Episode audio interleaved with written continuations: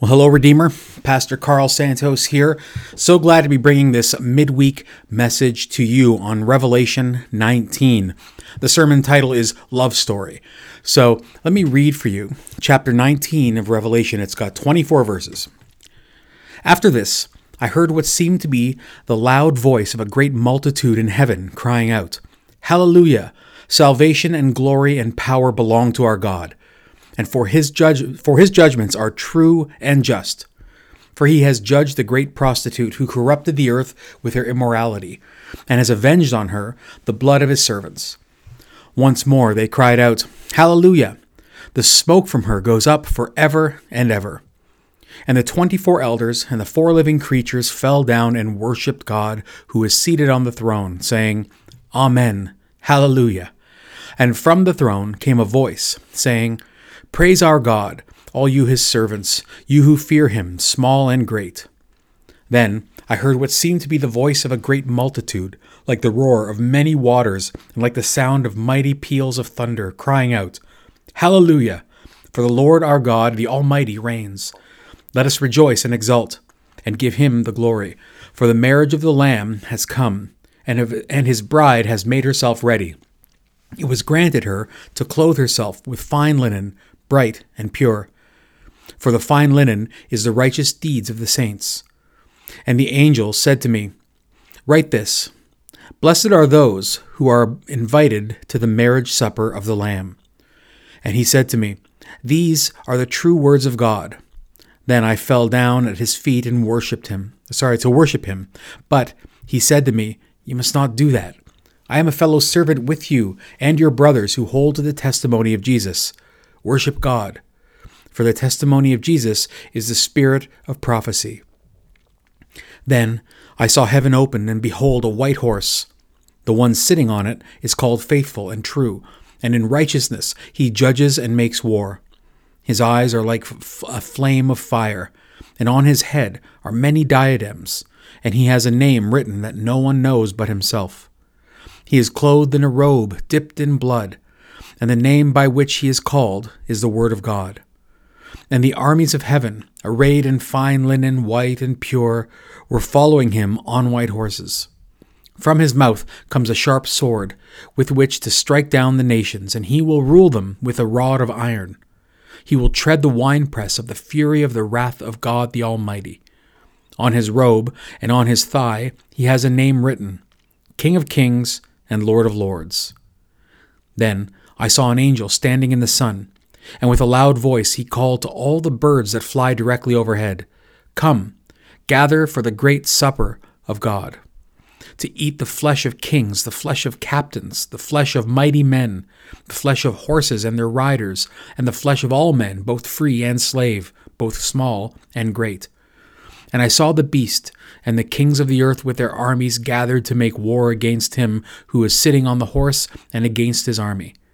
And the beast was captured, and with it the false prophet who is who in its presence had done the signs by which he deceived those who had received the mark of the beast and those who worshipped its image.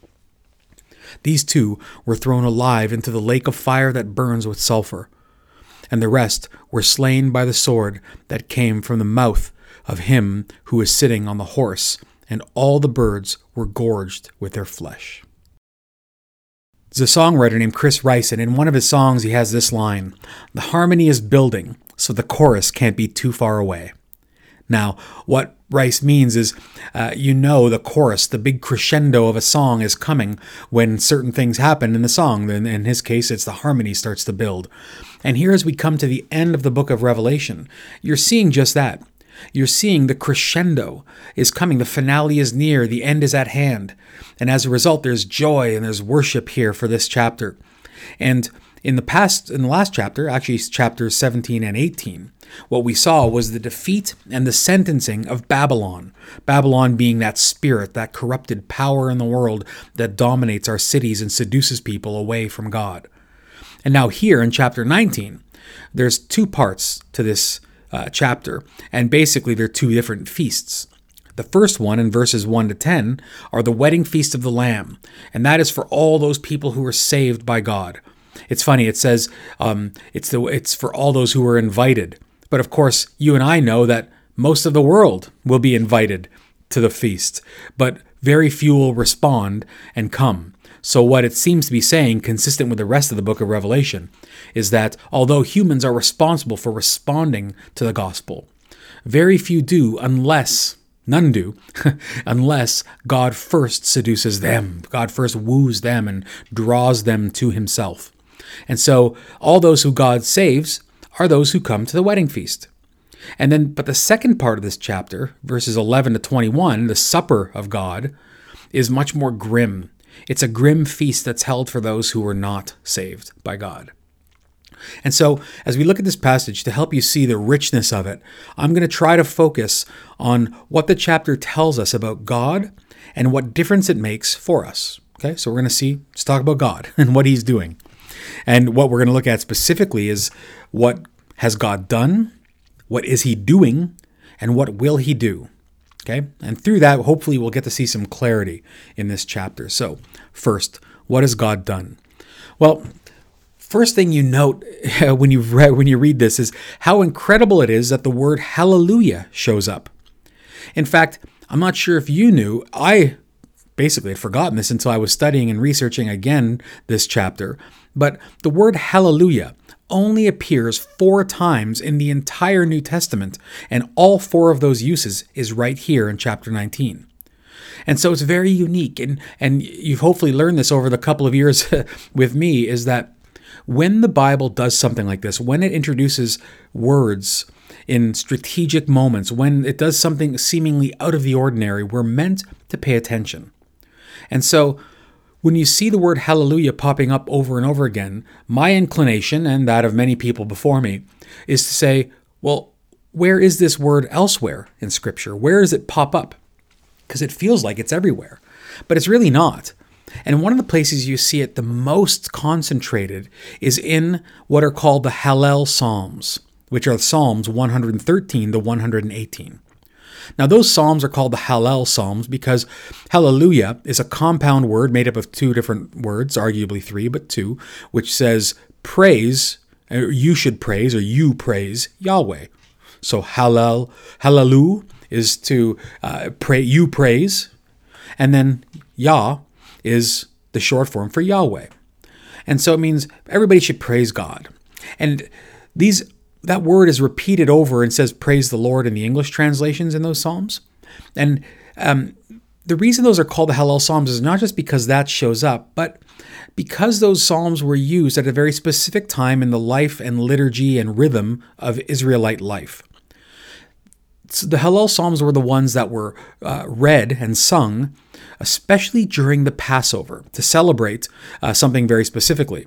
In fact, if you read them, uh, you'll you'll begin to notice something interesting, that one of the common themes that th- runs through them is Egypt and the Exodus from Egypt. So it's not surprising that at the Passover, they sing these psalms, because the, the psalms celebrate the past exodus from slavery, freedom from slavery, but they also look ahead to the future freedom from slavery that would come in the form of the Messiah. And so uh, traditionally, you would sing Psalm one hundred thirteen and fourteen before the meal, the Passover meal, and then one fifteen to one eighteen would be sung after the meal. So in Matthew twenty-six, verse thirty, when it says that Jesus, after having the Lord's Supper, um, ate, or sorry, he sung a psalm, it's one of these three psalms, or four psalms, one fifteen to one eighteen. And so when we see hallelujah introduced to us at chapter nineteen, it isn't by accident. We are being told that it is being sung by the multitudes, the saints and the angels, as a recognition of this new and final and perfect exodus, this, this salvation from sin and decay and corruption. But there's even more going on. See, because the language of salvation all through the Old Testament and even into the New is often couched in the language of marriage. And this is important because God saves us, but he's also married us. And let me just walk through this. And of course, you see the marriage of the Lamb, the supper of the uh, marriage supper of the Lamb here in this chapter. But let's just talk a little bit about marriage and God's marriage to Israel and the people of God throughout the Bible. Let me just do a quick survey of that. So first, it's a very common thing in the Old Testament for, for, for a prophet or for a writer to speak of God as the husband of Israel. Isaiah fifty-four verse five says, "For your maker is your husband, the Lord of hosts is his name." Hosea two nineteen, God himself says, "And I will betroth you to me forever. I will betroth you, sorry, betroth you to me in righteousness and in justice, in steadfast love and in mercy." And that's just two. There's many other references. So God is continually referring to himself as the husband to Israel, and Israel, by proxy, to be the bride of God. Now, let's understand a little bit about the betrothal process in ancient Israel. So when a couple wanted to get married, the man was usually in the driver's seat, if you want to use that language. And here's what would happen. A man would often co- go with his best man, you know, one of his buddies, and they would visit the prospective bride's father. They'd go to visit and they would say, okay, what is the pa- the marriage price? What is the purchase price for the for your daughter? And that's the dowry. And that language is not accidental. The bride was purchased by the man for a price. And they would haggle over this and, and work out a, a final price. And once that was determined, they would seal a covenant together for the marriage. And what would happen is they would agree, and then the bride herself would be brought into the room, and they would seal this new covenant, quite literally, with a glass of wine, a cup of wine. They would drink wine and seal this new covenant. And then at that point, even if there is no consummation, even if they're a year or more away from being actually living in the same home and starting their life together, at this point, if the man was to die, the woman would be considered a widow. And if they wanted to break up this betrothal, they'd have to seek a formal divorce. That's how binding this engagement was in the ancient world. And so once that is done, the groom then makes takes leave and he walks away. He leaves the father of the bride and the bride, and he goes away for a time to prepare a place, to prepare a home for his new bride. And usually that was a prepare place in the house or on the property of his father, because that's just the way this uh, communal family lifestyle was in the ancient world. So he'd go away for a while, uh, in this, you know, in this indistinct uh, uh, period of time. Could be longer, could be shorter, but he'd prepare a place for them. And then once it was done, the groom would go back and take his wife. That language was intentional. He would take the woman to be his wife, which we still use in our modern marriage ceremonies. Do you take this man? Do you take this woman? And the, here's the interesting part. The time when the man would go to retrieve his wife was often unknown or obscure. Now, she might know the day when he was going to come and when the marriage would be finalized. However, she wouldn't usually know the time, and that was intentional. So what the groom would do is he'd get his buddies together, and they would get all prepared, and then they would eventually make their way to the bride's home to retrieve her, to get her, to take her, and to seal the marriage.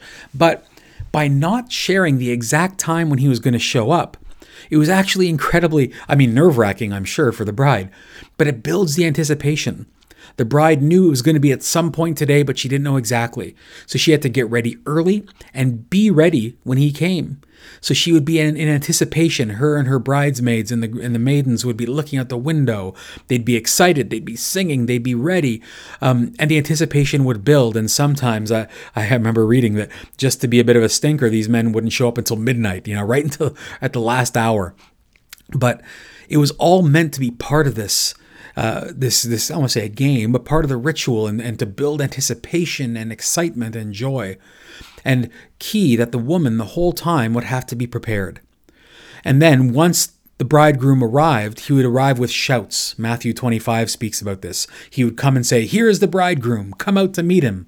And uh, with those shouts, the woman would come out with a lamp, if it was at night, with her with her bridesmaids. And then the words of completion would be exchanged, "I take you," and so on. And then once that was done, they would parade to his father's house, where there would be guests waiting in their best clothes for the party to begin. Now, does that sound familiar? Because it should. Because this imagery of a wedding is riddled all through the Old and New Testaments, especially in the ministry of Christ. And Jesus comes. And when he comes, there is continuity, because it's not just the Old Testament that speaks of God being the husband to Israel. But it's almost like, without explaining it or justifying it, the New Testament assumes that Jesus is now the husband of the church. as if Jesus is God, the husband to the people of God. And he's seamlessly referred to as the husband of the church. And so you see this especially clearly when you look at the set, the stories in the Bible that center around wells, those holes in the ground where water comes out of. So in you know these stories, if you're a Christian, you're certainly familiar with these stories in Genesis twenty-four, twenty-nine, um, and in John four as well. When, uh, well, in the Old Testament, you know these stories. Abraham sends servants to find a wife for his son Isaac, and they go to a well, and they find a woman at the well. And then Isaac, in turn, will send servants to find a wife for his son Jacob at a well. And then it's no accident then that in John chapter four, Jesus finds himself at a well with a woman. Now, let me explain something here. There's some similarities between all of these stories that scholars have a long time pointed out. First, there is these loose but sometimes direct similarities like this. The man travels, or his servants travel, to a foreign land to find a wife. Jesus goes to Samaria. They meet a girl at the well, a young girl, a woman, whatever it is, at the well. Somehow water is drawn and water is the topic of conversation. Of course, that happens in all of them. Then, invariably, the maiden rushes home to bring news of the stranger at the well. Again, happens in all the stories. Lastly, a betrothal is normally arranged, usually after being invited to a meal and to stay. Now, here's where things move a little bit different for the John story of Jesus at the well. And I am not suggesting, like the, you know, the Da Vinci Code, that Jesus is marrying the woman at the well and he actually had a family. That's not what we're saying.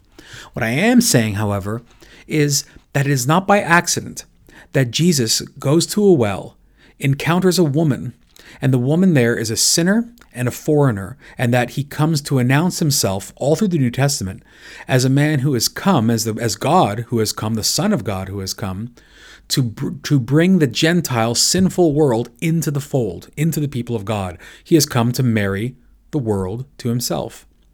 And so we see there's a continuity here, that God not only saves us, a la Exodus, and from our sin at the cross, but he marries us and binds us to him. And when and this story continues after John four, and as you read the story in, in the Gospels, something more interesting happens. He goes to the Last Supper. And there, what does he say? He tells the disciples, I'm going to prepare a place. I'm going to prepare a place for you. You can't come with me, but don't worry, I'll come back. And to prove he's going to come back, he takes a cup and he seals a new covenant with them. This marriage is sealed. And it's as good as gold. It's as good as finished when it's sealed. And so, the first point, what has he done? He has saved us and married our, us to himself. That's the first point. Second thing we see here is what God is doing. Now, it's fascinating what's written in chapter nineteen here in verses seven to eight. It says, "Let us rejoice and exult and give him the glory. For the marriage of the Lamb has come, and his bride has made herself ready. It was granted her to clothe herself with fine linen, bright and pure, for the fine linen is the righteous deeds of the saints." Scholars have always been asking, Christians ask, who does the work? So think about this. When the bridegroom, when the man goes away to prepare a place, the bride is left to prepare herself for her groom. And Revelation says this has been given to her. She's given the right and the participation in preparing herself for the wedding. Now, how, who does the work? What is what is happening in this preparation? Because if the preparation is for us as Christians, is our good deeds, our work, our service, our obedience, all these things. Well, what's going on here? And I think the way to understand how we prepare as brides for our king, for our groom, is found in Ezekiel verses uh, chapter sixteen, verse six to fourteen. Let me read that to you, and then I'll walk through it quickly.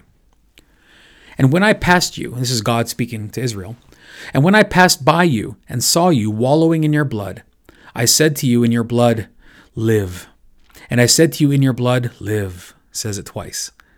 "I made you flourish like a plant of the field, and you grew up and became tall and arrived at full adornment. Your breasts were formed, and your hair had grown, yet you were naked and bare. When I passed you again and saw you, behold, you were at the age for love. And I spread the corner of my garment over you and covered your nakedness.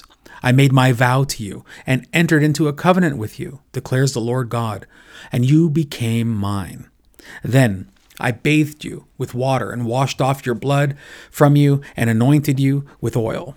I clothed you also and embroidered, uh, sorry, with embroidered cloth and shod you with fine leather. I wrapped you in fine linen and covered you with silk. And I adorned you with ornaments and put bracelets on your wrists and a chain on your neck. And I put a ring on your nose and earrings in your ears and beautiful crown on your head. Thus you were adorned with gold and silver, and your clothing was of fine linen and silk embroidered cloth and embroidered cloth. You ate fine flour and honey and oil. You grew exceedingly beautiful and advanced to royalty. And your renown went forth among the nations because of your beauty, for it was perfect through the splendor that I had bestowed on you, declares the Lord God. Now, what do we make of this? Um, when we look at, if you go through this passage and you underline the I statements and you try to see what was God doing and what was Israel doing in this betrothal ceremony, in this marriage ceremony, as this love story unfolded from between God and Israel, who is doing what? And you see something interesting. Let me look at, just say those I statements. God says, I passed by and saw you. I saw you in your blood and said, live. I made you flourish. I passed by you and saw you. Meaning, of course, they didn't look at him. They didn't, Israel didn't choose God. God chose him, them first. I spread the corner of my garment over you and covered your nakedness. I made my vow to you. I entered into a covenant with you. I bathed you. I anointed you. I clothed you. I covered you. I adorned you. I put a ring on your nose and earrings in your ears and a crown on your head. I, oh sorry, you ate you ate fine flour and honey and oil and so on. You grew exceedingly beautiful and advanced to royalty. Your renown went forth because it was the splendor that I had bestowed on you. And so, when we look and see who is preparing us for this wedding, when he means prepare, the the, the The bride, the church, us believers, prepare ourselves for our groom. He's talking about sanctification. We are deserving of marriage because he has married us, but we're not fit for marriage. So he is making us suitable brides for himself. So yes, we have to, we have a role to play, which I'll talk in a minute, but understand, he prepares his bride for himself. He does the work. And now here's the interesting part. Israel has no part, it seems, in their wedding pre- pre- preparations in Ezekiel, but they do. He says, I'm doing all of this. And yet he says, but you do have a part in, in Revelation. And our role is to submit to him in that classic illustration of, in the same way, clay submits to the hands of the potter. It is passive, oftentimes. Um, clay is never active, I suppose, though we are at times, but generally passive, that it's the hands of the potter that shape the clay. And so it is for us. God works in us, in our lives, to prepare us to be suitable brides for himself. And the way we participate, the way we clothe ourselves, what he means is it's the way we submit to the, the, the, the pressing and the pushing and the manipulation of the hands of the potter. So when suffering comes to us from the potter, Um, it is we we look at it and we endure it, and we look at it from the lens of saying we trust the potter, and how can we learn from this to become more like him? We study scripture deeply, and I hope Redeemer is a church that becomes and is known for that. We study deeply the word of God because we want to become like him. That's us preparing ourselves for him. We serve the world and one another dutifully, faithfully, and extravagantly and generously, because we are trying to become more like him, and he is shaping us through our service. We worship with exuberance and joy because we want to become more like him, and we know he shapes us in worship. We submit to community. We get together with one another, people who we disagree with at times, people who are nothing like us, because we know it's through community that we see the fullness of God's grace and mercy to us and to the world. And he shapes us through our friendships and through our relationships. And so he has saved us. He betrothed us. And he is making us the bride we should be. And our job is to submit to that process. Notice this, that when you got married, if you're a woman anyway, um, you're as a bride, you don't get ready and prepare for the wedding day in order to win the groom. because the wedding's already done. It's settled. It's settled. He's going to marry you. The reason you prepare and get yourself looking as beautiful as you can is because, exactly because the wedding is already settled. Now what you want to do is you want to please your groom. You want to be the, you want to see that when you walk down the aisle, he smiles, that he almost laughs with joy, that he cries like a little baby, like I did at my wedding. And that's what you want. And that's a good thing, that you want to present yourself as acceptable, beautiful. And understand what I mean when I say acceptable. I mean, you want to present yourself as lovingly and as beautifully and as astonishingly and as marvelously to your husband as possible. That's what you want to do out of gratitude, because you love him so much. And that is exactly what you and I are called to do for God. That We we prepare ourselves for the wedding feast of the Lamb to please and delight Christ. That's what we do. We give ourselves over to the work of preparation purely to please, to please our groom, not to win his favor. His favor is already won by his own love, by his own grace. And so that's what he is doing. He is making us the bride he wants us to be, and we should be, and that would make us happiest. So that's what he is doing. Now, what is he going to do? Well, this is in some ways the simplest part. He's going to come. He'll return. And this is the great joy. We know he will return and he will complete the good work. He starts a work in us at salvation to make us more like him and to make us a suitable bride for him. And we know he's going to finish that work. We know he's going to come because the betrothal is done and he's not going to turn back on his word. If Christ didn't abandon you on the cross in the midst of agony, he's not going to abandon you now.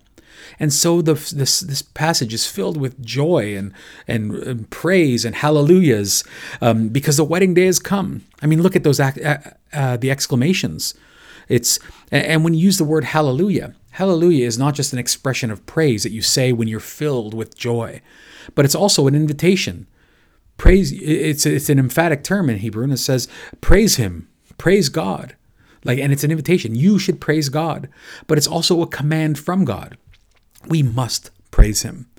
And we rejoice as, as the church, as the bride of Christ, because uh, that day is coming. And here in Revelation nineteen, it's it's depicted as having come. So they're rejoicing. The groom has come for his bride, and she can't contain her joy. But there's this ominous side, and that's the last ten verses or so um, that talk about this other supper, the supper of God, which is far more grim. And they're, the reason they're both in the same chapter is because they're two feasts that are two sides of the same coin. At the end of all things, there will be two feasts, one for those who have been invited and saved by God, and those who have not been and who have rejected God. And the second one is grim, but it's justice for those who presumably not invited and those who didn't turn up, or whatever way you want to look at that. See, judgment comes first in this passage to the beast. So for those who are not at the wedding feast, God has judgment for them. And first it says he takes the two beasts that we encountered in chapter fourteen, and he tosses them into the lake of fire for eternal suffering. But it's not just them, it's also all those who align themselves with the beast. And they are also judged. And it is there is a feast, but is a feast where they are the main course. And I'm not saying that to sound flippant, but th- that's the grim reality. That the judgment is just. They have feasted on blood and on the innocent, and now they will be the main course for those who do the same, which are these birds of prey.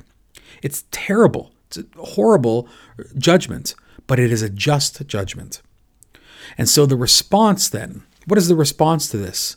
Well, Revelation, all through the book, and right to the very last words of the book, demand a choice. Revelation in John and Jesus through John is constantly presenting us with a choice between uh, two different things, and he wants us to make a decision. That's the crux of the book. Is it the lamb or the dragon? Is it the lamb or the or the or Babylon or the beast? Is it light or is it dark? Is it the throne or the pit? Is it faithfulness to the gospel or compromise? Is it the wedding feast or is it this grim supper of God?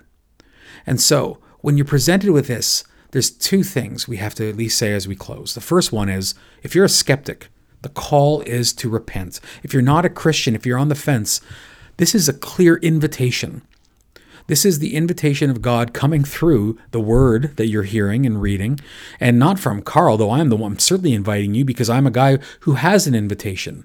As a Christian, I was invited, and I'm allowed to bring a plus one, plus two, plus three. And, and so I invite as many as I can to come. And this is an invitation to you if you're a skeptic. Come. The invitation is open. Accept it, and you'll find that you gave up nothing and gained everything by coming. That you didn't lose yourself, but that you gained yourself. So that's the invitation to the skeptic. Now, if you're a Christian, I think this is riddled with encouragements, and let me just say those quickly, and that's where we'll close. First encouragement, God is committed. As I said earlier, he will finish the good work that he started in you. He won't leave you orphaned. He will return for you. So whatever else comes in your life, you know that his love for you is not contingent upon your earning a place. He has married you. He is coming to claim you and, mar- and he's betrothed you. He's coming to marry you formally. You can relax in that peace and joy and not feel like you have to earn his love. You've got it already. And you did nothing to earn it, and you can do nothing to lose it if you are a Christian. Second thing, in this life, one of the things you hear in this passage is this: suffering is not a sign of God's anger for the Christian. So remember Ezekiel. God's posture towards his bride is that he loves her. He adorns her, blesses her, washes her, cleanses her, builds her up, and so on. So any evil that, that comes to us as believers in this life, we can know cannot come from his anger. He has no anger left for those who trust his son. He will never allow evil to be the, to be meaningless for you as a Christian, or to only be for your ill.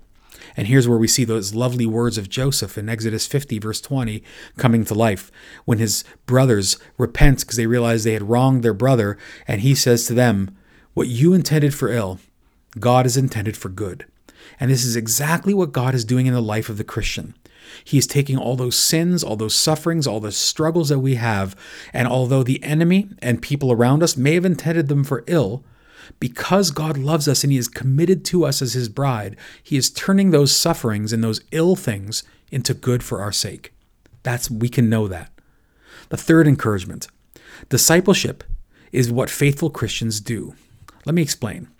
God is preparing his bride and doing so through the Spirit and through basic Christian dis- disciplines of study, suffering, service, worship, uh, community. And if that's the case, we are engaged to Christ now. And we prepare ourselves for marriage with faith- faithful submission to his commands. So every time we obey his word, we show fidelity to God. We declare clearly every time we do that with our lives that we are loyal to our husband.